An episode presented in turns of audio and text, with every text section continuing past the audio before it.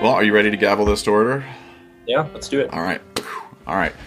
Uh, Lewis Raymond Kolker, thank you so much for uh, for joining me today. Um, I'm I've been following your your work online, sort of like a peeping tom or something, for the last couple years, and and uh, you know random comments on your playing, and and but I never met you, and I and I would had always been curious, sort of like he strikes me as someone who is sort of inhabiting a, a, similar space that I felt like I was inhabiting when I was a student. Um, just like steel drums is the thing where you feel the most comfortable. Um, and I don't want to presume that about your your playing on other instruments, but for me, that was always my home base. And um, I kind of before uh, you know I want to get into like what, what got baby baby Lewis involved in in music at all. But um, I'm I'm curious first, what was your impetus for reaching out to to do the podcast?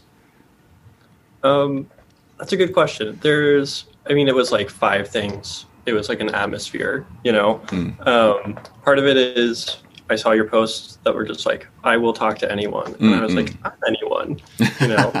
part of it is I share your uh, frustrations with the limitations of social media to like mm. actually talk to someone. Yeah. Um, I had been listening to a couple episodes. You posted some that I was just like, oh, I really want to hear Gloria talk. Mm-hmm. Um, and I've just been like going down the feed a little bit. So, like, you're you and the podcast were in my brain. Um, and then it's funny that you talk about like seeing my posts and like just like having that one sided relationship because mm-hmm. I feel the same way towards you mm-hmm. as like that guy's in so percussion. Like I know way more about him than he knows about me. Um, and then like same thing listening to your podcast. It's like i've heard a lot of stories about his life and we have not talked and that's weird. So i should get to know this guy.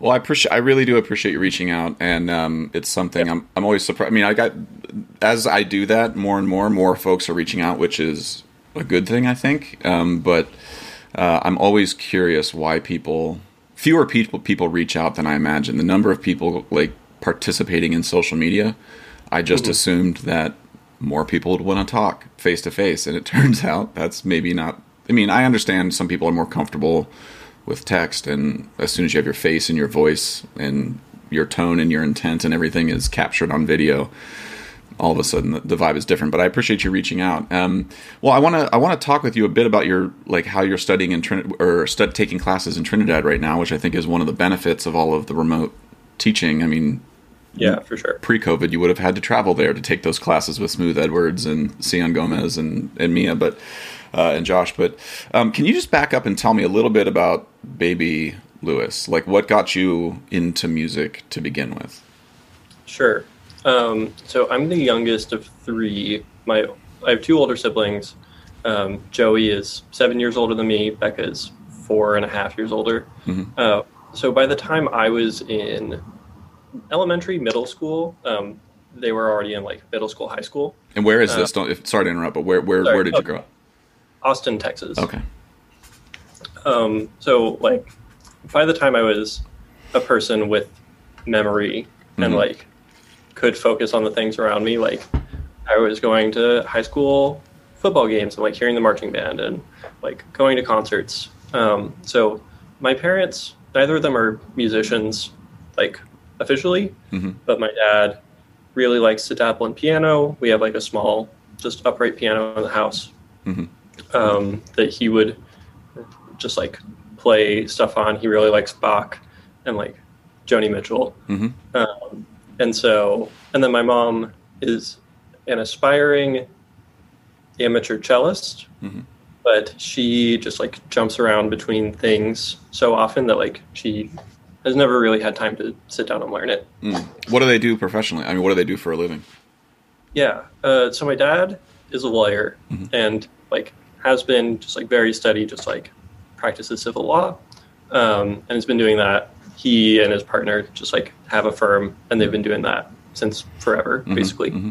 Uh, my mom was a lawyer, took maternity leave when she was pregnant with me, didn't go back to being a lawyer, did grad school from when I was in like like five or six years old mm-hmm. until basically like through I was in middle school, um, and did her master's and PhD kind of in anthropology and English and Mexican American studies. Mm. Um, and then co founded a nonprofit um, that was like oral histories on people affected by the death penalty. So, like Mm. families of like murder victims and families of people who had been executed, and just like questions about justice. Mm. Um, and then she left that organization, taught at a few different universities, um, and didn't really vibe with that, just like politics of being an academic. hmm Um, got like certified again by the bar and has been an immigration lawyer for the Hmm. last, I think, like seven or eight years, and is now like back in teaching. She's doing a couple classes at University of Texas San Hmm. Antonio. Um, one of her grad school friends was just like, "Hey, we're looking for somebody. Can you come in and do this?" So Oh, okay, awesome. yeah, when- when I say that she jumps around a lot, like her life is insane. That's awesome. Oh, I mean, that sounds all, all sounds really interesting, and and um, but like so so it sounds like you grew up in a in a musical household, but not like professionally musical. Yeah, I grew up grew up around like four people who all liked to play music and Mhm. didn't think they were going to do it professionally. Mm. Well, was there? Okay, so when did you actually? You, did you join marching band? Like, how? What was your sort of music ed studies in Texas? Yeah, I think like when I was in fourth grade, I was like, I want to play an instrument, and then I was like, I'm I'm ready. I want to do this, and then after that, I after some negotiation, I was like, I want to do drums, and because I'm the youngest of three, my parents were like, okay, fine. like, Mhm. I think they had a rule when they were like having kids that were like, no drums, no no other things, um, and then by the time they had been parents for like 20 years or something they're like okay we can we can have drums it's fine Yeah, I mean, Um, I'm not a parent, but what little I know of friends of mine who are, I think you do. You have rules. You have things that you're like, I'm not going to do this. I'm never going to give my kid sugar. You know, something like that. And then it's like rules. Rules. I think uh, it's nice, but it's. I think you often end up breaking them as a parent, as a teacher too. I mean, you there's things I, Oh, I or as a player. I mean, there are things as a student I was like, I'm never going to do that. Here I am at 41 doing all of that and and having broken all my own rules. yeah um, so i started on drum set then i did the like middle school band track. Just like six through eight hmm um, high school band nine through 12 um, and there i did like marching band. We did percussion ensemble wind ensemble. Um, and then i got into steel band like eighth grade at the middle school. There's just like a one semester elective you could take. What was the school? uh, Kealing middle school. Kealing. How do you spell Uh, it? k-e-a-l-i-n-g Okay. Kealing. which i don't know if they still have that steel band running Uh huh.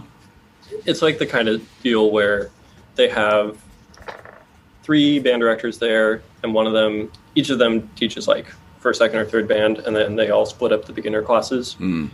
Um, and the beginner percussion teacher was a horn player, hmm and when she got hired, they're like, "Oh, you're also going to teach a steel drum class, so just like go to this community steel band and kind of learn what's up."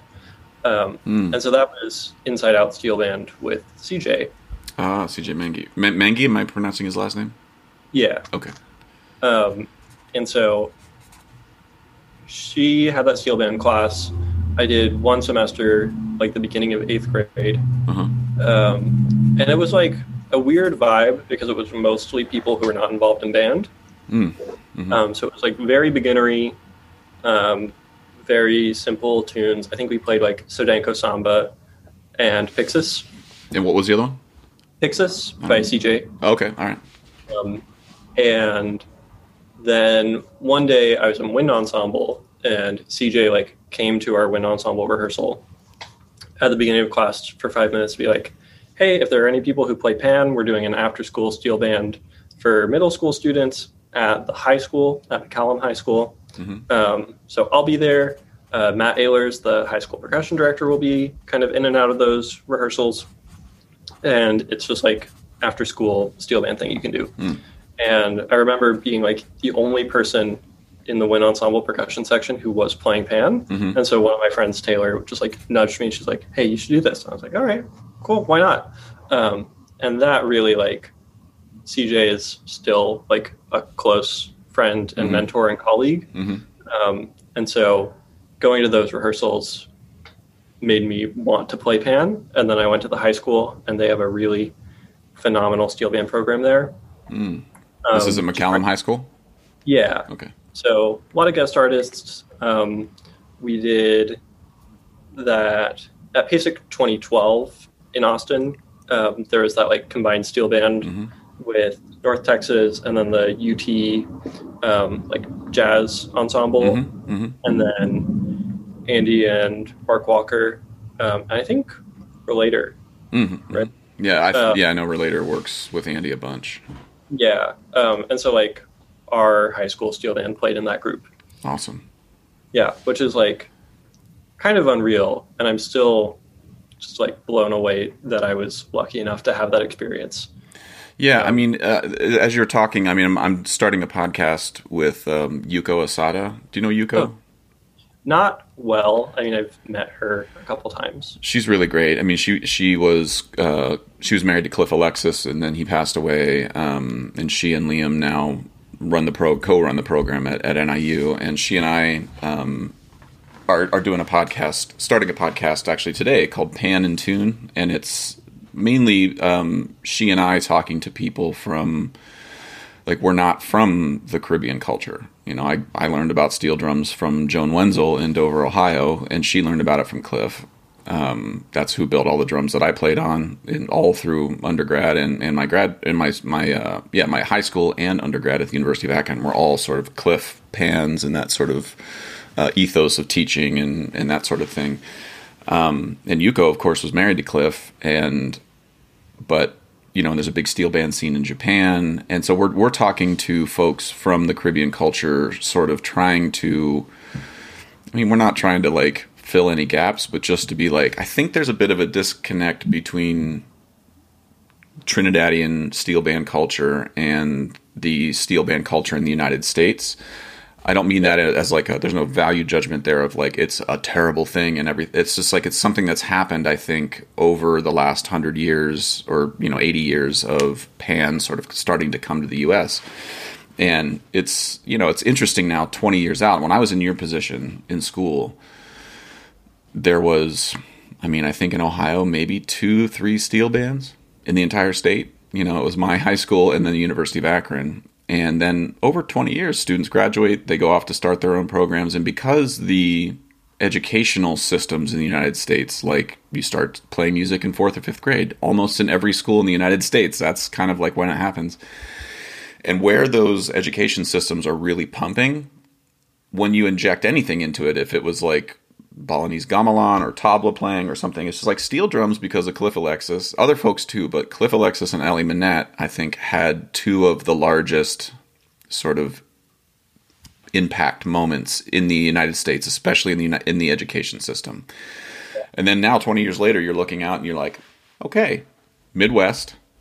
Now you can't throw you can't spit and not hit five steel bands in Ohio um, and Texas. Um, there's other places too. Like I, I you know, I, I don't want to. The East Coast has a lot of really great educational programs. You know, Harvey Price at University of Delaware has been there for a long time. NYU now, but Texas is another place that really um, grabbed a hold of the steel drum idea and was like, "Let's. This is important. Let's put this in the system." And now it's like. There's huge mass steel bands coming out in Texas. There's steel bands everywhere. Same thing. You can't throw a rock and not hit five steel bands. I mean, for you, for you coming up in this system, how much of that was clear to you that that was what was happening, or how much of it now that you're sort of you know you're taking classes at UTT down in Trinidad and you're starting to plug yourself in directly to that culture and that sort of stream of information? Is there anything you're noticing as a student now? And pardon me, how old are you? I'm 26. you okay, so you're sort of a you're not a student anymore. I I am taking classes, but I'm probably like on my last leg of studenthood, unless I go for a doctorate, which is a whole other conversation. Yeah, no, I know. I, yeah, I was like, nope. I didn't even think about going to get my doctorate because I didn't. I just didn't want to go to school anymore. I was kind of burnt out. But I mean, that's no reason you shouldn't go get it. But Um, I'm, I want to ask you, like, what is there anything as as a 26 year old sort of coming up on being a former student and your foot is starting to dip into the the sort of professional non-school world um, for a while. What are there any? Is there anything you're noticing um, in the state of affairs in terms of the education system in, in steel drumming that when you started working with people like Mia and Smooth Edwards, who are, you know, Leon Smooth Edwards is like the horse's mouth. I mean, he ranged for Trinidad All Stars yeah. for how long? You know, won several panoramas. Like he's a he's a beast. Like what is there anything you're noticing in terms of any disconnect or things that like, oh wow, we didn't talk about that at all. you know, coming through University of Texas or wherever. Yeah, well, I mean, I think the biggest thing is just like the historical context. Mm. I mean, there was, I don't know if you went to the National Society Steel Band Educators Conference. I did not know. Hmm. Uh, there was a good panel discussion, um, and, you know, Mia and Yuko were on that panel, as well as a few others. I don't want to go through every yeah. name, but yeah, I okay. Am leaving out people, so go look it up if mm-hmm. you're interested. Um, but they really talked about like how you can bring the history and the culture authentically into your steel band um, and I think like the biggest common issue for everyone was just like, this is a performance based ensemble, and how do I teach a musicology credit during that ensemble, and how do I do it justice? Mm-hmm. Uh, and how do I do the ensemble justice by like, having them play, you know, 45 minutes every day? Um, and so that's something that I feel like was actually handled very well mm. at McCallum. Um, you know, we worked with Liam, Ray Holman was there when I was freshman. Mm-hmm. We brought in Jonathan Scales, um, Andy Narell. Like we've worked with a lot of really awesome people, um, and so the distance from like the culture was not that far, hmm. Um, especially given how far it can be, just like in Central Texas. Yeah. Uh, but the the thing that I've noticed is that like the story that I knew about steel band history was very like concise and like someone drew like a nice neat straight line from the like late 1800s or you know 1497 to the late 1800s to now whereas like the first thing that we talked about in this history of steel band class is like yeah there's like five different histories for anything you know mm-hmm, like mm-hmm everybody has an agenda. Like some people will say that like this person was the first person to do something because they were the first person to be seen by a journalist doing it. Mm-hmm. People invented something and didn't talk about it. And some people are lying.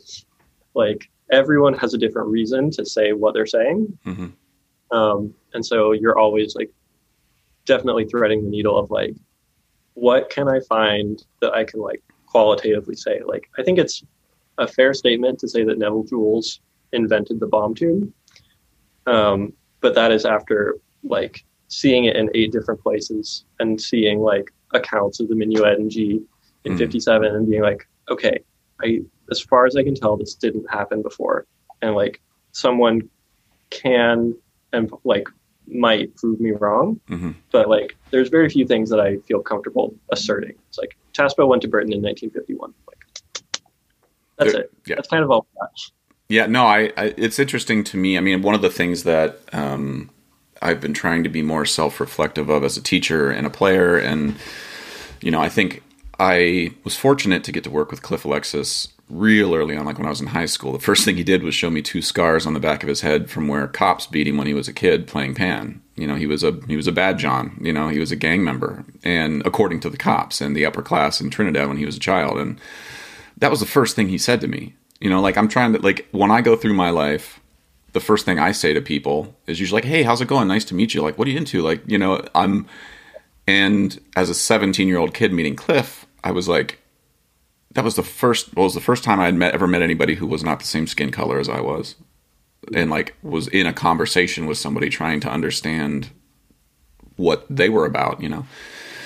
And I was like, okay, wow, that is crazy that that's the first thing he said to me, you know. Mm-hmm. And then I get older and I start to learn about what police violence is and what oppression is, and I was like, and then I start to be like, you know, my synapses are like like connecting back to that initial conversation like okay oh, okay, that's what that was. Cliff was telling me about it.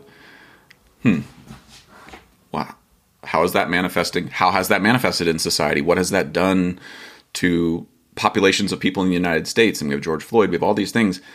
And then when I look at how that stuff historically contributed in this really awful way to the birth of Pan, which is a beautiful thing, you know, like history is messy and it's terrifying and it's awful and it's all of the things but you're right in the sense like the more i talk to people the more i'm like like they're like no no no i mean cliff even had these arguments with me. He would get in arguments with me about like what ellie did and what ellie didn't do who invented the harmonic like who discovered you know anthony williams uh, with with um, pan am north stars and um, you know all of these things and, and you go back and you look at pan am north stars and you, you see 1962, right? The first panorama.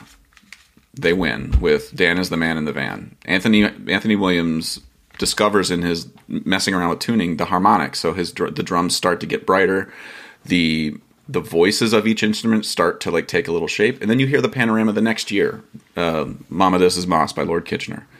The band sounds completely different. The arrangement sounds completely innovative because now every instrument in the band has its own unique voice, harmonically speaking. So he starts to write for the basses. In one year, this whole th- like the panorama thing gets tipped on its head to being this homogenous sound. Yeah, there's different instruments, there's basses and stuff, there's no engine room. But then the next year, all of a sudden, you now have like nine distinct voices.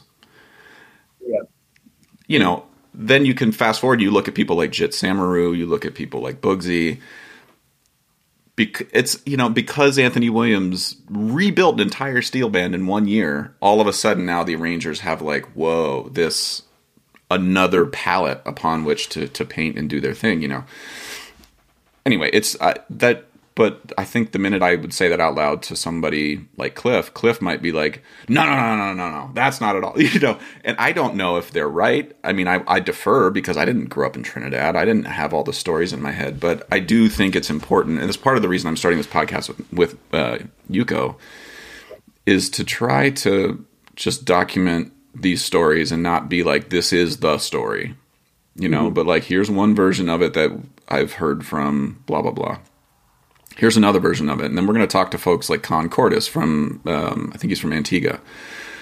Um, what is the steel band culture like in Antigua? What's the history there? Like, who brought Pan to Antigua? Like, those sorts of things, I think I'm really, I just want to start piecing together as much of this messy puzzle as we possibly can. Um, but there's great, have you heard, um, do you know Kim Johnson? Um, yes, not personally and not well.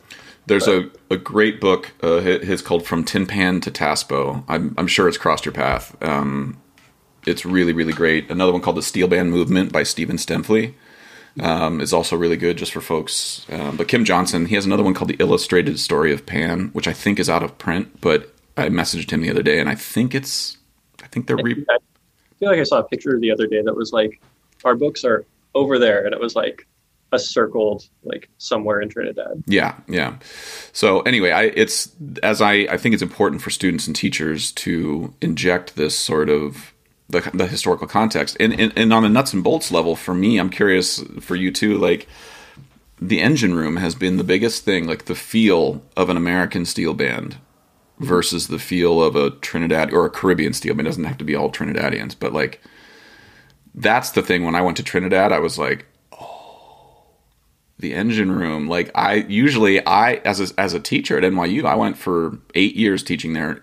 And the engine room was the last thing i always dealt with because i felt mm-hmm. the pans were like that's where i gotta focus. And my band just never felt really great. And then as soon as i started bringing in people like Jerian williams and other drummers from trinidad or brooklyn sheldon thwaites to come in and, and play it's like everything else clicked in because I now know, or at least I know more about the engine room than I did before. I mean, is that something that's that's clocked for you as well? Oh my god, for sure. So I mean, a couple things. I, I just like every part of my brain wants to respond to that at once. Yeah, sure. You know, like the drummer Soka Andrew Brumant. I don't actually. Andrew Beaumont or Brumant? Brumant. Brumant. Okay. Uh, I think it's B R U M A N T. Everyone just called him Soka, so okay. that's how I know him. Um, if you've seen the Soka sticks, those pan mallets. Okay. That's Soca. Um, he so I did the St. Vincent and the Grenadines panorama Mhm. back in 2014, um, and not even like so much the engine room, like all of the accompanying instruments. I feel like I'm gonna get in trouble for saying accompanying instruments. Back, non- you could say background. I mean, background Yeah. is, is a common term in Trinidad. the the non drum set engine room players, um, like we were rehearsing. I guess I was there for two weeks, maybe like five days before Panorama, or like three days before Panorama. Soka shows up. He's to like be at all the rehearsals until the show. That first rep with him on the kit just like changed my entire world. It's like it it didn't matter what he did, like his time and his feel was so good Mhm. and it like magnetically made everyone around him play so much better Mhm. and then that made every pan player play so much better like in, it was incredible um, Mhm. and then i think like what's really interesting because i've done the same thing like i've taught steel bands where it's just like all right write notes write rhythms and then like two days before the concert it's like all right don't forget to move don't forget to like have fun Yeah. like we're gonna go in the dress rehearsal and the head percussion professor here is going to tell you guys that you're not moving or like doing enough and so like just be prepared and then we get in the dress rehearsal and the first comment from the head percussion professor is like you guys need to move and look like you're having fun and it's like that is the extent of engine room Mhm. uh, detailing Mhm. uh, especially in these like i mostly taught sea bands for like people that aren't percussionists Mhm. or like drummed a little bit but aren't music majors. Mhm. Um, but I think what's really interesting is like if you think about the history of the orchestra, it's like we had these pitched instruments and we developed all of this harmony and voice leading, and then at some point we added drums. Mhm. And I feel like that's the way that we tend to teach steel band is like we have all these notes and all these rhythms, and then we add drums um, because like pitch and harmony are such a high priority. But if you think about like where the pan came from, it's like you've got your drumming, moving to tambu bamboo, moving to iron, and it's like, all right, you've got iron, you've got all these rhythms that are super important. This like eight voice, like braided iron counterpoint, and then you add pitches, and then you make tunes out of it. Mhm. But like, I feel like I have not thought enough about the fact that like these double seconds that I play like are are big tuned brake drums. Yeah, that was some, that was something that Andy Narell really kind of cracked open for me a little bit. Just thinking of the percussion, thinking of the steel band as a percussion ensemble rather than a than a you know it's all it's all engine room. That's that's the like all the rhythms that were played on the biscuit tins or the cutter and, and tambu bamboo or the bottle and you know the rum bottles. Like if you go back to listen to old Iron uh, Lord invader tunes, there's a great one called "Me One Alone," and you um, off of uh, there's an album called Calypso Awakening. Oh no, sorry, uh, Lord invader live in New York is this one album, and it's, and it's just a he's just a chant well singing one thing, "Me One Alone on the Ocean," ba, ba, ba, you know, and there's just bottle and spoon accompaniment with like one drummer and some shock shock, and it's awesome. And then you there's another one that's a calypso version of the same tune, but with one brake drum, some shock shock, a drummer, and then like clarinet, piano, like he harmonizes it. And to hear the two versions back to back is like you can hear literally the transition from bottle and spoon into like soca or into calypso music and um, it is interesting i think it is true I, th- that the steel drum in its natural evolution went from straight percussion to pitched instruments. And then the straight percussion kind of got back in the mix after i mean the first panorama didn't have a drum set right? Like a lot of those early Yeah. panoramas were just like hi-hat and maybe kick or something. Um, some shock shock a drum like a, a tom tom player or something in the background or a scratcher there was no drum set you know that came and i don't remember who the drummer is that sort of was the um, there's a great podcast called the engine room with larnell lewis and uh, he did a chat with Sheldon Thwaites, Earl Brooks Jr., and Jarian Williams, and they talked about all. I mean, they they listed all these drummers that sort of were like, "Oh, this is the first guy." Uh, something Bailey, I think, um, Richard Bailey. Um, anyway, it's it's interesting, but I agree with you that now, like focusing on that, the engine room as the thing that gels everything is something I, I got to later than I should have. Yeah. Well, it's interesting too because like I I'm still living in Lincoln. Mhm. Um, I'm moving at like over the summer to start a new job um, in North Carolina. Mhm. But I'm like I'm still in Lincoln. The steel band at Nebraska is playing Pan 2000 this Mhm. year, um, and so like I know that at some point I'm going to go jump in on iron. Um, and I was talking to Dr. Hall about it. He's like, "Yeah, like I mean, you could play double seconds if you want." I was like, "No, I want to play iron." He's Mhm. like, "Okay, cool. I want somebody like who knows what's up on that part." Which I, the more I think about like, you know, there's no like prestige level like, especially in panorama tunes, like tenor parts are hard, like guitar parts are hard, bass parts are hard, double second parts are like, there's no easy part Mhm. in there. But like, I feel like the iron is such a long neglected role in that ensemble that is just like as difficult, if not like more taxing and difficult than the drum set part. In the same way that like if you're playing the quarter notes and pieces on wood, like it's that same feeling of like I am responsible for everything right now. hmm Yeah, well, it's and it's also in my experience drilling steel bands in Brooklyn and in Trinidad, the the thing that is often in the engine room, the thing that is plugged in last is often the iron. At least in the bands I've worked with, that that may not be the case. Other bands, you know, have different cultures and whatever, but like the iron player is always like the last person to sneak into rehearsals and, and get set. And I have tried to make a point to to pay more attention to the irons in particular because they're the loudest instrument in the band. If they play a note out of place, everybody hears it. A- You know, a guitar player hits a wrong strum. Yeah. You, you know, you can get away with a few of those, but an iron player going clang like in a hole, oh man, like Mhm. you just lost the panorama. Like it doesn't matter how good your band played. And so to get folks in the engine room to really take that part seriously, yeah, it's hard because I think there is a feeling of like it's like being the the triangle player in the orchestra. You're just sort of like Mhm. 342, 343, and then you go ding, and the conductor's like you were a bar early, and you're like. Like, like you know, that's the weight of that one note is insane, and you don't feel like that's that important. But because it is so crucial and, and concise, your sound and what your role is, you know, your role on the iron is to play e's and U's or downbeats or doubles or something, some some variation, and just lock in with with the drummer and never waver and get all the hits. And you've got to know the tune. And oh wait, you can't hear the tune because all you hear back in the engine room is you know just like white noise coming at you like i can understand why that's tricky so don't give up it's it's actually harder than playing the melody i think Mhm. well uh, lewis i want to ask you um, you have been doing a lot of solo playing um, too. I've been po- seeing you post online um, Yeah.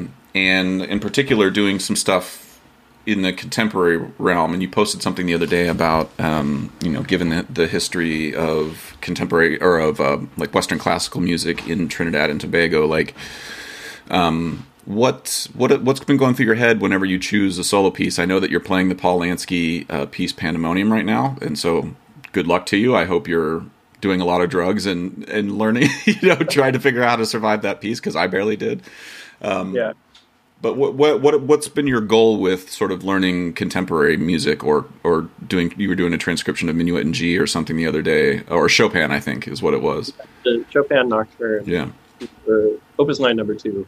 Um, yeah, I mean, the thing is, for me, classical music has just like always been part of band playing. Mhm. Like, I went to a high school where it was like the final exam for the steel band class was like you played an etude on pan, and so it was like just a short like Bach violin something. I don't Mhm. remember what, but just like you know you had to learn Bach on pans, and then it was like oh you're going to play marimba solos, you can play a timpani solo, you can play a multi percussion solo. You've got a couple pan solos in the cabinet, and it's like I was like I like playing pan a lot more than I like playing timpani. Let me dig those out of the cat. Um, so I did that. I was playing like Liam Teague solos. Mhm. My when I was in high school, um, I started off with like Paul Ross's Little Ryan when I was a freshman, um, and at a certain point, which was probably like after my freshman year of college, I was like, I have run out of pieces to play. I am hounding every publishing company I can find, and like don't see anything hmm anywhere. Um, and it was tricky then because like I played lead and seconds, but I didn't have any instruments of my own. Mhm. And so, like, if there was a piece that had notes out of range, I was like consistently, I was like, ah, this is one more piece that I like can't even play. Um, so I was like, you know, I'll just commission one of my friends, um, Marcus Sharippa, if you know him. Hmm. I was like, I'll just commission one of my friends. So I met at this marimba thing. He plays pan. He writes music. I'll see if he'll write me a piece. Um, and so I commissioned a like nine and a half minute, like four movement tenor pan solo from Marco, and it was like one of my favorite things that I had played by that point. Um, and I was like, I'll write music for myself to play with my friends because I want I like writing music and I need more things to play. So I started writing solos and writing like duets with marimba or piano or flute. And I was like, this is fun because I get to play music with my friends. Mhm. Um, and like my musical upbringing, like I didn't grow up listening to soca and calypso in the house. Mhm. You know, I listened to my older siblings' wind ensemble concerts, and I listened to like Bach and Keith Jarrett, like on the piano, but like not not any of the things that we've been talking about. Um, and so part of it is like a cultural appropriation issue of like I would not play soca or calypso as well as people who actually know that music. And I am constantly like trying to study that music and like learning the canon of works, learning who the important people are, learning like I think this the social commentary aspects of calypso are like totally fascinating and I love Mhm. just like reading about tunes like Rum and Coca Cola and like what the original lyrics are and what got sung and sold in the United States. That's Mhm. just like a dumb and ridiculous, like a misappropriation of that tune. But uh, like, I am a classically trained percussionist. I have seven years of college in that area, Mhm. and so I like I love this instrument, and I have a really deep respect for its history, and like am still just like trying to absorb what it means that like this instrument came out of everything that it did. But like I feel like I wouldn't be I would both like not authentically be my musical voice if I was mm-hmm. playing a bunch of classic calypsos arranged for solo double seconds rather than like pandemonium mm-hmm. because pandemonium is like where my brain is at. I spent like Lansky lives in my brain rent free Mhm. Um, in my competition, and I was learning three moves last year when Hmm. we got locked down and I lost marimba access. Um, and it's like there are people who can do it better than me, and like that should be their careers, and I'll do this. Um, and then like I really do not like participating in the commodification of like the United States created island fantasy that is how people think of Trinidad, up, and Hawaii. Um, and so, like, if I am playing pan in like a farmer's market or in like a bookstore, then I'm just playing like nice, agreeable classical music um, because it still fits the setting. But like, people aren't going to come up to me and be like, Jimmy Buffett? I'll be like, no, like, clearly that's not what I'm doing. You know, like, I, there's just like, those are all the factors that go into it. Well, as you're as you're talking, I mean, I'm have listen. I'm this being year being locked inside the house with like no human contact other than Zoom has had me inside my head about like, all right, what are my rules? Like, what are the things I ethically feel bound to? The older I get, um, am I have I played Jimmy Buffett tunes? Hell yeah, hundreds and hundreds and hundreds of times, Lewis. Hundreds of times I've played Margaritaville. And I was talking with Yuko the other day, and I was like, I think I, I can't anymore. Like that's, and she's like, well, Robbie Greenidge would never say that. yeah. You know, he he's been playing Margaritaville for how long with Jimmy Buffett, and you know, so now again, like I don't think I can be like, well, he's playing Margaritaville, so I'm going to go do it, and that's okay, right? Right? Right? Right? It's like, well, he's also Trinidadian. He's won panoramas. He's a legend in the field. Like, there's he's earned cred that I haven't. Um, Yeah. Right. Can do what he wants. yeah. But on the other hand, um, I think if you said out loud to Robbie, I, I don't know Robbie at all, but I'm going to guess if you were just like, I think Margaritaville is cultural appropriation, he'd probably just be like, okay, whatever, but that paid for my house in Trinidad. you know, like, um, so, uh, and I'm not, I'm saying this a little bit in jest, and I don't have a good answer for myself. Like, I mean, I've been thinking about this a long time. Um, where for you are your, are your, I mean, you mentioned like you don't want to participate in the commodification that the U.S., like the sort of, the view of like when, yeah. you know, 30 years ago, 20 years ago, if you asked people where, where steel drums were from, what country, nobody would have said Trinidad and Tobago. Nobody would have even known that that's the that those are sister islands. Somebody might one person might have been like Trinidad, but like it's now only now that people even say the words Trinidad and Tobago together. you know, because of awareness now that it's a they're they are a country together. And Tobag- to- Tobagonians would get really upset whenever you leave out Tobago when you say those two countries together. Um, but you know, like what is your responsibility? I mean, do you th- feel like you have a responsibility to change that mindset in any way, in a positive way? Like, how do you feel like you can actually change that mindset?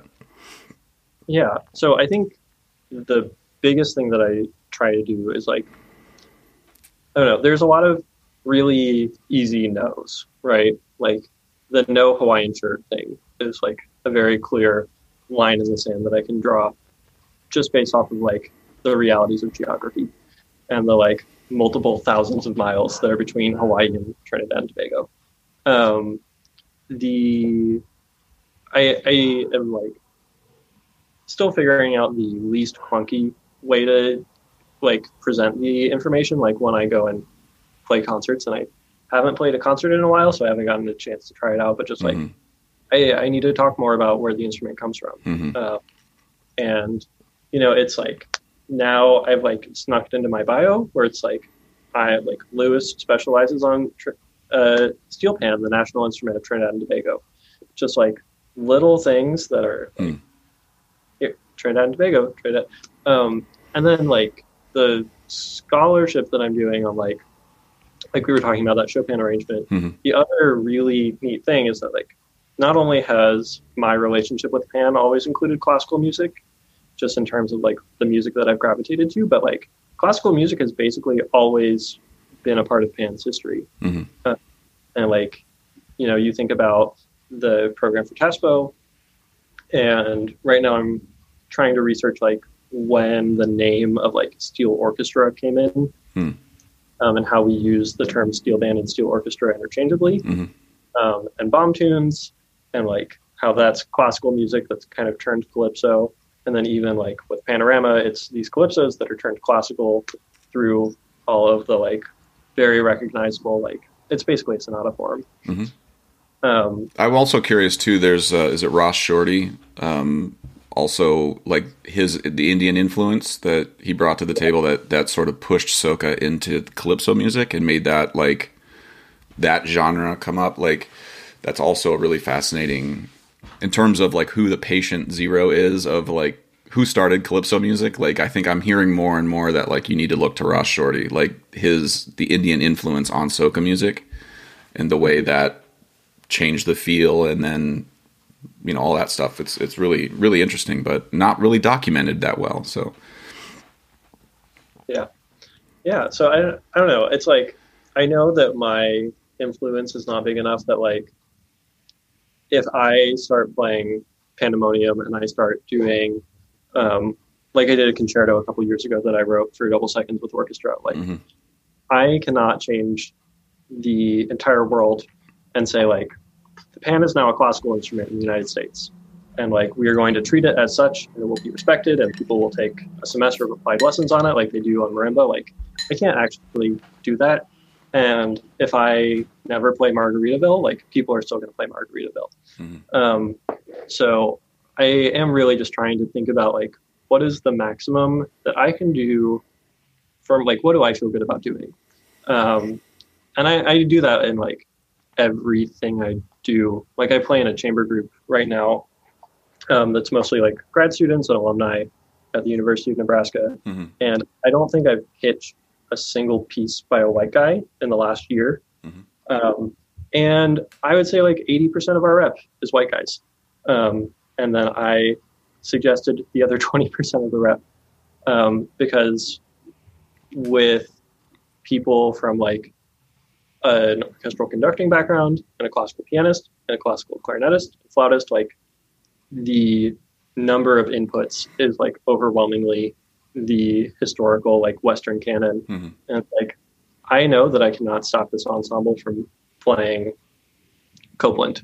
You know, we put in a grant a year and a half ago to play Appalachian Spring. We're gonna play App Spring, um, and like that's good because that's a good piece. And it's like how how far can I shift the Overton window of like playing living composers and like people who reflect a wider community than just like 19, like early 1900s Mhm. French guys, hmm um, Mhm. which is a lot of what we do as a like small chamber group. So I don't know. It's like I feel the same way about Pan that I do about chamber music as I do about solo percussion, which is just like find music that I like, find the people who's who the people who I want to support, Mhm. in, especially like for living composers material ways of like buying their music and putting out recordings and like giving them programs to send to ASCAP. Um, uh, that's a very long-winded answer, and I don't remember where we started. No, we were talking about cultural appropriation and sort of how you like where your role is and and and sort of uh, like what your what your ethical responsibility is. Um, you know, I've played, I've gotten paid. I mean, when I was in school, I played gigs three times a week at various places for parties, and you know, you get asked to play "Stairway to Heaven" and you know, the Little Mermaid song and like all those things. And I will say that I think in those moments, I wasn't a very good. Um, I don't want to say advocate, but I wasn't a very good historical advocate for what I was doing at a bat mitzvah for somebody's daughter. You know, like playing a pool party. Also, I feel like in hindsight, I don't know what my what my role was at a pool party. Like, what is my role? Um, do I just never take pool party gigs because I don't feel like I can actually affect, you know, change? I don't know. But what I can do at those pool parties is get way better at my instrument and Yeah. get better at improvising and playing chord changes or whatever because most people aren't even paying attention to you at those things. You know it's their their daughter is getting check after check after check at their bat mitzvah you know. And i'm just over there strumming around creating atmosphere. Now do i want to do that my whole life? No. Um, I hate flowered shirts. I got I got fired from one gig because I had a Cuban shirt, like a just a monocolored shirt with like the little piping down down the chest here, no flowers or anything, and I got told afterwards that I'd never get rehired again because I didn't wear I didn't follow the contract.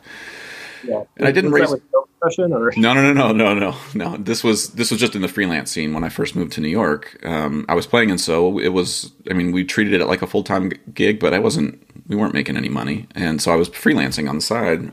And I did a wedding in New Jersey on the beach, and you know, I, I thought I looked presentable, but I also felt like I was starting at that time to work with bands in Brooklyn and seeing just having more experiences in you know Caribbean spaces and being like, okay, maybe the flowered shirt feels a little bit like, you know, token or something. Like I'm putting on a costume to pretend like I'm from, and I like it's the same thing. I get I was handed one of those those hats with the dreadlocks sewn into it. You know, I was handed one of those at a gig and was like, here, this will this will create an atmosphere, and I was like. I just Yeah. I, I hung it on the side of my pan and then eventually moved it to the ground and then moved it to my case and like eventually got it out of the way but you know but then this last year we went to Trinidad and what is the uniform for phase 2 pan groove flowered shirts and straw hats and I was like come on Boogsie you're killing me I felt like I had a rule and now you're you dressed your whole band white black and different like everybody's wearing flowered shirts and, and straw hats and I was like all right, well, maybe my rule needs an I need an addendum to my rule. Only in Trinidad, under the direction of Boogsie Sharpe, will I wear a flowered shirt. I guess I need to adjust my rule, you know, moving forward. But um, anyway, No, I, think like that's a you know you talk about like now that you're working in the Caribbean community, you're like, oh, maybe they wouldn't like this. You know, like if if you just make your rule like don't do anything that you wouldn't do in front of a group of Trinidadians, like that's probably a good starting place. Like yeah, but even that, I mean, the thing that this is the thing that's so tricky. Like and this is why I hate social media, is that the nuances, and any minute you make a rule and start drilling down on that rule, you're eventually going to hit bedrock and you have to take your drill up and go somewhere else. Like, I can have a rule about flowered shirts or colored prints. Let's say that, for example. I went to a wedding in Trinidad four years ago with my wife for Jerion. Jerion Williams, Kendall's cousin, was getting married, and I went down there, and a friend of mine, Shelly George, made me a beautiful shirt to wear. It's like I'm gonna go into the Caribbean for a Trinidadian wedding. I'm not gonna wear my like my vest that I wear on stage with Sō Percussion. You know, like like what? So I just said, Shelly, what what do you think I should wear for this? Mm. Like I want you to dress me because she's a stylist. She's a she a fashion designer. She's an amazing and badass guitar player, like in the steel band. So she makes me this shirt that's gorgeous. And I go to Trinidad and I wear this shirt. I play at the wedding. It's like bright African prints. And Lewis, I I, I copped to this to Shelly. I felt uncomfortable. wasn't her fault. I felt like yeah. I was doing something that wasn't me or, or that wasn't mine. You know. Here's the thing. I took the shirt off halfway through the wedding because I felt uncomfortable.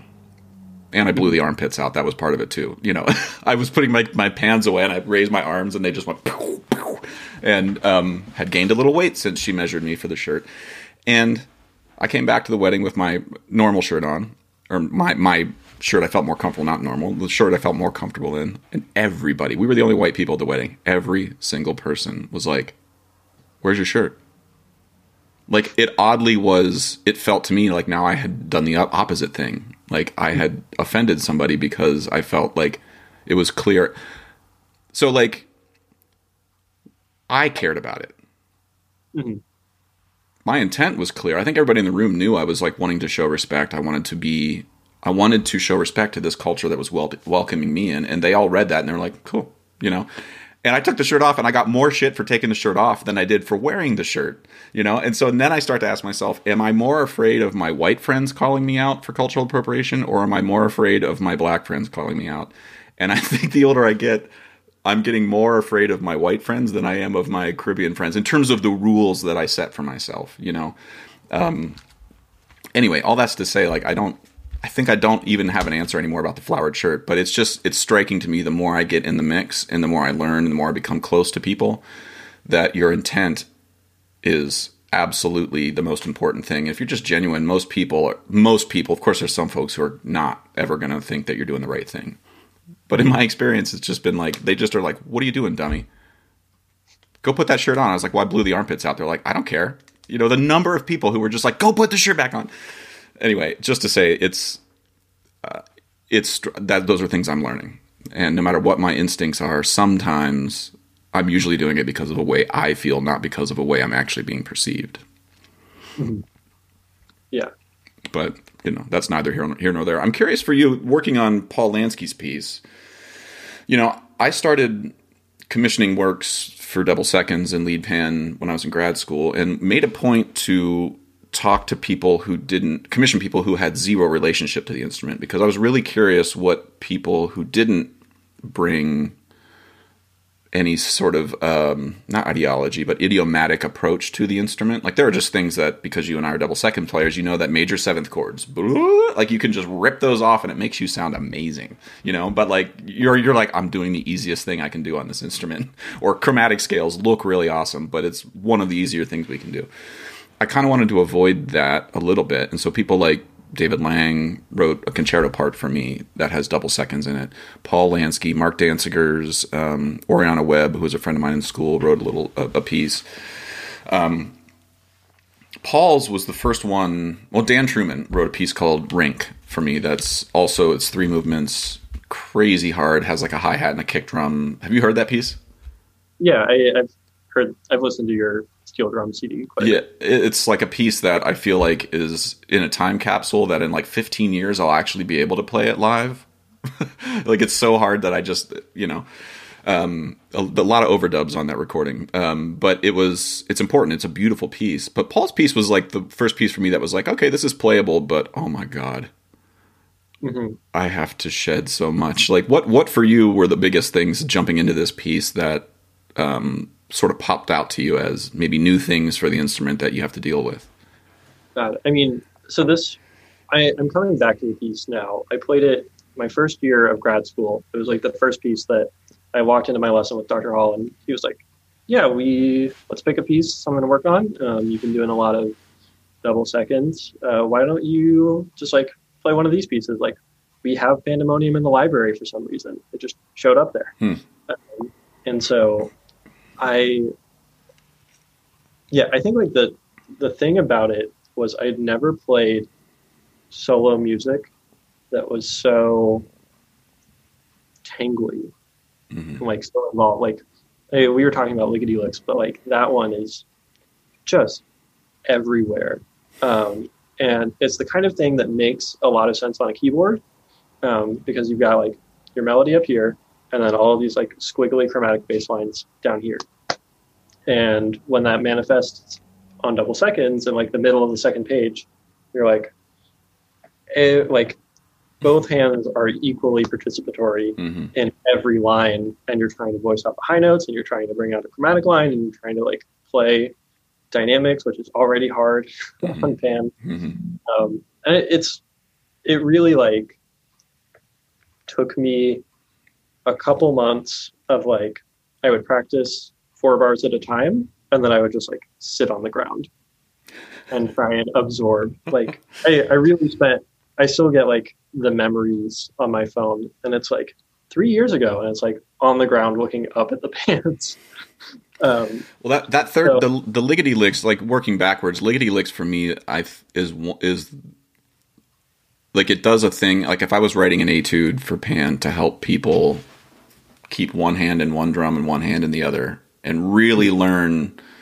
where the relationships are between fourths and 5ths mm-hmm. between your two hands like there's so many if you just if you took all the double stops all the fourths and the fifths and deleted every other note from the third movement from lickety licks you would just have like constant chromatic movement, but all fourths and fifths. And it's like that is a thing that doesn't happen in pan writing that much. Like uh, sometimes, you know, in panorama stuff, you'll have a lot of those double stops, but it's like short bursts. But for three minutes straight, it really cracked my brain open, and I, ha- I definitely was thinking of the thing in two quadrants, and like, oh, okay, if I just do this, that's always going to get me a fourth, and if I do this, it's always going to get oh, oh, okay, like.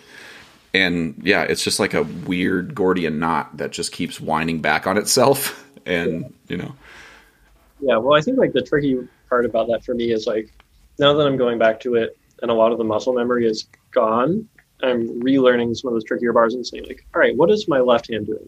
It's playing these five notes in a row in like this order. It's like, Mhm. all right, I, can, I I don't like it, but I can deal with it.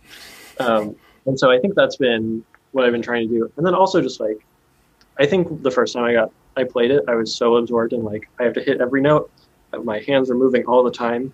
And now that I'm back to it, I'm just like, this this beat could breathe. This could take a little bit more. That like there's so many moments and like opportunities that like it should it's such a cruel piece because it sounds so effortless if you're not playing it. Yeah, well, and the thing that with in my workshopping with Paul, um, and I don't know if this will help or hurt you. I mean, Paul was very much in favor of, like, he's worked on computer music most of his adult life, and has only in the last fifteen years really been investing in humans. And so, the way so and the way I've been approaching music and panorama, like, there's not a whole lot of like rubato in panorama music. Everyone, I think there's like three panoramas I can think of, maybe off the top of my head, that have any sort of tempo change in them, you know, and so it's just not part of my practice. So when I would learn these pieces, I was just like, I wouldn't just turn the metronome on and play for Paul, but I really wanted the grid to be clear. And so hmm. I had very little rubato, a little bit here and there, getting in and out of fermatos or something. But Paul was like, man, this needs to swing more and like really take your time here. And it was like he was all about that human sort of just like injecting a little bit of human in there and then seeing like where you can. And so some of those harder phrases, I would sort of put a little bit of air in them, mainly in the first movement I found in Cakewalk, because that one, that one to me was, I think, the hardest of the three. Li- Lickety Licks is like hard just because like once you start your hands moving, you just never Yep. get to stop. Pandemonium or Cakewalk, you have some moments where of stasis where you're kind of like, okay, what's coming next? And then it's like, and I, you know, and it doesn't lay well. It doesn't lay like a panorama does sometimes. Like he's not thinking of those chromatic lines and the melodies on top of it in the way that Boogsie might. You know, Yeah. where there's a there's a flick of the wrist that Boogsie's done seventy thousand times. That's always going to get that same sound. You know, and then everybody in the group can go, boop, boop, you know. But Paul's not, he doesn't care about that. He's just like, what does this sound like? Which is why I was curious to talk to people like Paul who have no relationship. Like, what is the thing they're going to ask me to do that pan players might not ever think of because we have lived with this instrument? And I, you know, that, that includes people like Kendall Williams. He's one of my dearest friends and he can play the instrument inside and out. He still has limitations when he, there's things in his head that are like tricks and crutches and things that he's done his whole life. And so, with Paul, I feel like that first movement, he really took a lot of like that chromatic influence, but st- stuck his own. And he does this on marimba too. It's not just pan where Paul's instincts don't always sort of manifest the most idiomatically comfortable music. Yeah, no, for sure. And yeah, it's just such a neat piece. It's such a good addition to the repertoire. And I've definitely I've commissioned pieces from pan players. I played a couple pieces by Jonathan Scales, Mhm. um, and then people who have had a little experience on the instrument, and then like comp students at Nebraska who knew nothing about the instrument. And I just like talked to them about pan a little bit, and then they got going. And it's really interesting to see the range and like some of the things that people ask me to do. I think the hardest like 30 seconds of music that I did was like four mallet, like a lot of chords, and then like these embedded like kind of double stop 16th note lines with like a continuous like uh, rim on the first beat, skirt on the last beat of every measure, Mhm. and like mixed meter, so it was always in a different place. Hmm. And depending on the notes that you were playing, it had to be like on a different pan. Um, and ser- I'll send you like an Instagram message or something with that clip because Yeah. it was the most bonkers like bit of music of my life. Um, and after that, I was like, I'm going to start asking people to edit a little bit more because I did do it as like, you know, how far can I get with like just what the composer wants to write, with like how what of this is like editable to like make it sound a little better or like make it really like come to life on the pans, but like if they write something hard, I'm going to suck it up and deal with it. Yeah, I mean, this, Um, that's as a as a collaborator and a commissioner. I mean, those are that's some of the things that again ethics come into play. Like, where do you feel like you can tell somebody? Like, do you ever feel like if you were working with with Smooth Edwards that you could ever be like, I don't know if this works, Oh yeah, absolutely not ever. but do you think he would ever? What I know of him, I'm positive he's been in All Stars Yard at some point, tried something out, and somebody he trusts is like, bro, that doesn't work. And he's like, Yeah. all right, we'll try something else. You know, like maybe you didn't, maybe you don't see that. Maybe it's done off to the side. Maybe it's done on the phone at night after rehearsal. Like, I don't know. But he's a really nice guy who is very successful. And what I know about very nice, successful people, including Boogsie Sharpe, is that they take feedback from their friends and people who they know really well and who play their music a lot. And we've played Paul's music a lot. And Paul, Paul falls into the category for me where I actually have to keep him at bay. I actually have to keep him from editing stuff because there was one one passage in in Cakewalk where a, a pattern starts on a G sharp, I think, and it's like like all the way down or something, and I kept fucking it up. And Paul was just like, "Well, do you want to change the G sharp to a G natural?" I was like, "Paul, that changes the harmony of the chord." and he's like, "Yeah, but it's okay with me." Would it make it easier on you? And I was like, yeah, but. And he's like, well, let's change it. And I- actually was like, no, Paul. So I'm sorry if there's a passage in there that's really hard for you. It's probably not my fault. But I was like, no, Paul. Like I'm not just. Don't give up that easily on your G sharp. That's what I, I wanted to say. But but Paul's desire was for me to enjoy playing his piece. Um, like when you're working with with composers, have you? I mean, what has your experience been there? Have you found success or have you made mistakes? Like telling somebody to edit something that maybe they shouldn't have. Um, that's a good question. I'm trying to think through very quickly all the pieces that I've done. Um, I don't know, because like, because I compose too, and when I play something that I've written, it's it's liquid. Like nothing is holy to me. I Mm. we're playing a piece right now in my chamber group that's scored for Pierrot with electric guitar and vibes. Yeah. Um, and this is my vibraphone Nice. because we're playing church and I can get these in my car. Um, and so like now the entire part is for seconds and like I've had to rewrite uh, like most measures of my part because I'm just like, no, this is what I meant here and I'll just transpose this octave and I'll play the upper two notes of this four mallet chord that like won't fit on this instrument anyway. So like for for myself, I'm just like constantly editing Hmm. and you know, there's a piece called Currents that I was playing that I think I finished. I like had a, a document in Finale that was like, this is kind of how the piece goes. And then I did not finalize it until it had been recorded Mhm. or something. And I was like, well, people are probably going to want to play what's in the recording. Um, and so for like for myself, especially if it requires like me to play, Mhm. and isn't putting anything on anybody else, I'll change all the time. Yeah. Uh, and it's it really is just like same thing with the concerto. Like I rewrote the last minute of the piece just to like I was like, well, I can do it. I have a month before the concerto competition. I can totally I, I can just change things up a little bit and give my accompanist a new part because they tend to read everything anyways. Mhm. Um, so I knew it wasn't going to be a huge deal for the person I was working with. But with composers, I really do try to say like, I don't know, I I try and give them honest feedback Mhm. where it's like, this sounds bad now, but I can practice it and it'll get better. Oh yeah, Alexis Lamb. Do you know Oh, her? I uh not personally, but I know of her. yeah, you you would really like her. She's just like a very thoughtful person. Mhm. I met her in the expo hall at PASIC one time and talked to her for about five minutes, Mhm.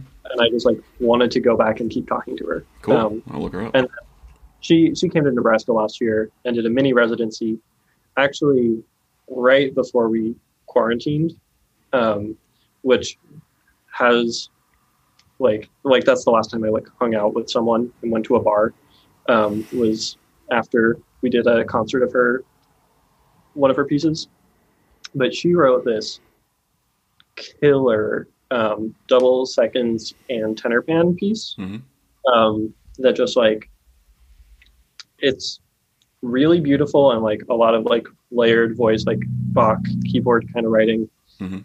and then just like some angsty stuff Mhm. in the middle um, and so I feel like during that process I was taking videos and I was like this is very hard and I can practice it and it will be better and there are a couple of spots that I was like this will be a lot easier if I change these notes to be this.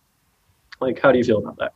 Um, and some of them, I think like the one thing that I really tried to veto, she's like, no, I like it. I like it exactly how it is. You sound good.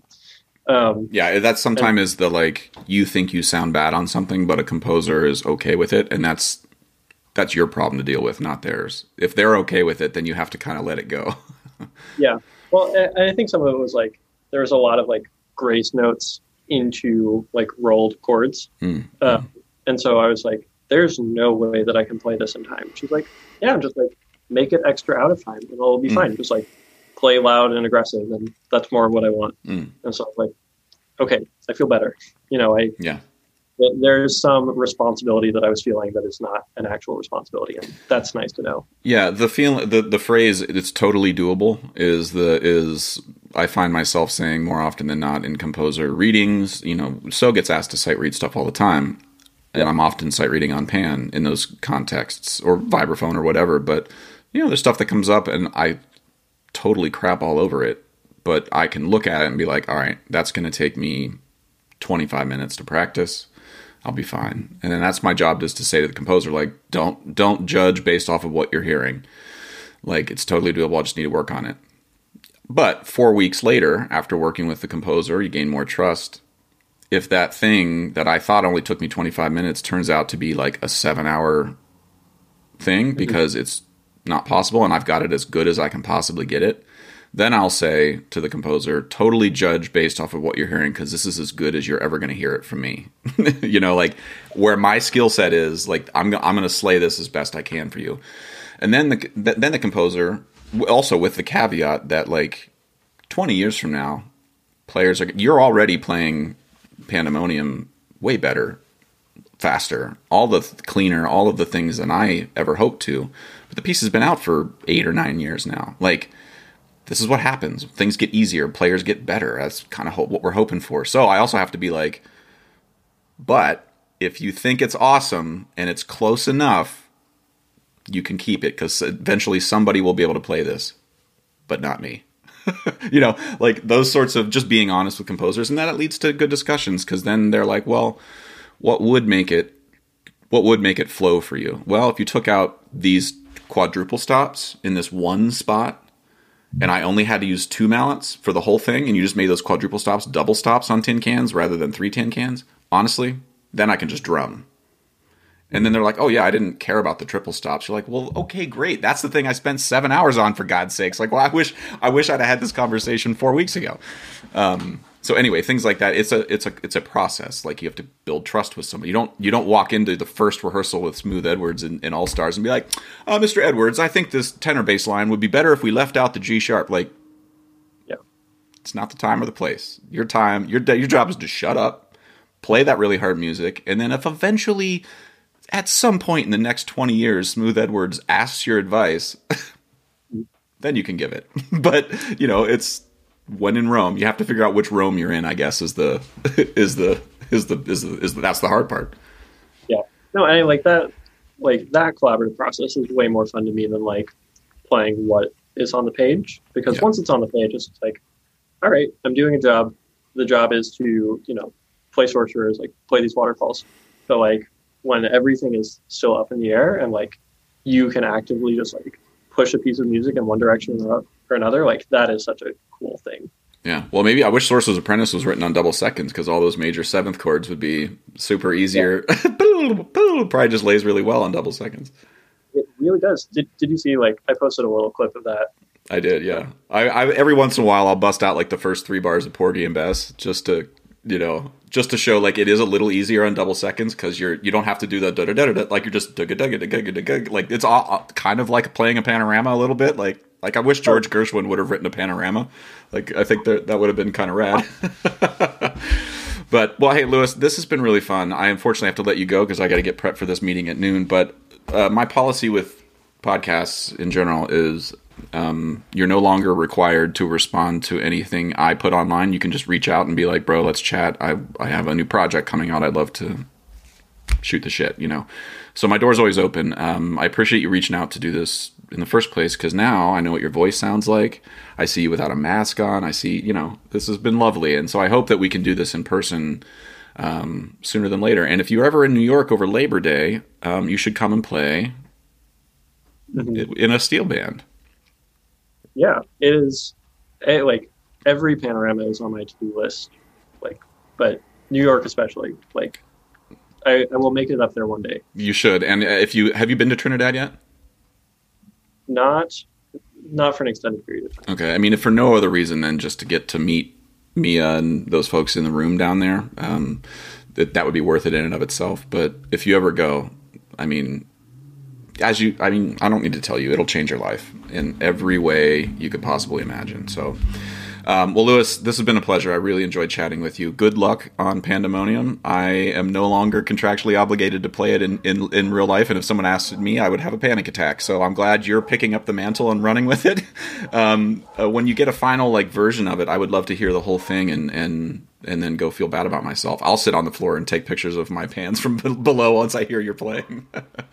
uh, but before we, in the meantime, before we get together in person, whenever that will be, stay safe and healthy, and I hope to chat with you soon yeah, thank you. So fun to like get to meet you and get to talk to you. And you know, you're not that old. You're like, hey, I wouldn't even say like a generation removed from me, but like literally the stuff that you've done for the instrument is like making things that I'm doing possible. So, well, it's your job to.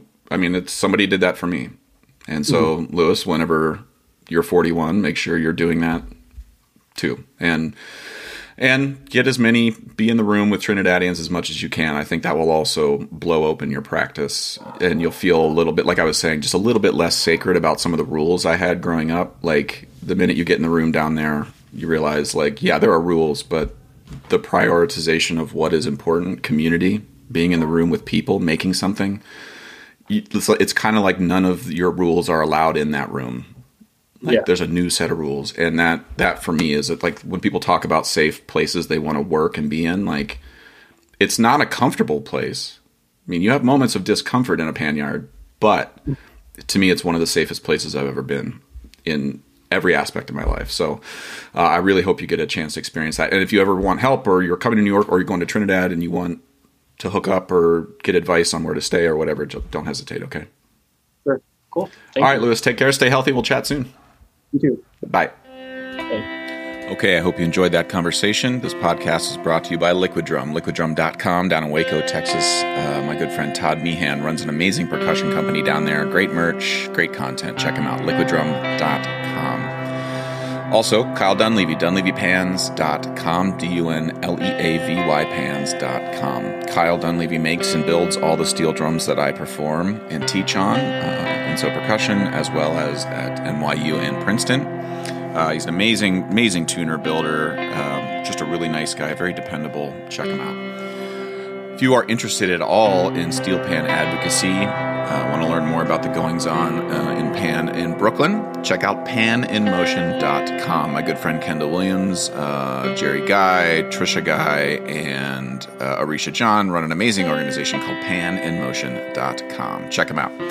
And finally, Alejandro Mirage runs an amazing uh, clothing apparel company in Brooklyn that is steel pan centric. You can check him out at mango chow, C H O W, clothing.com. I own a bunch of his shirts. They're amazing, very stylish, uh, beautiful, beautifully made. Check them out. MangoChowClothing.com. Okay, hope you're well. Talk to you soon. Bye.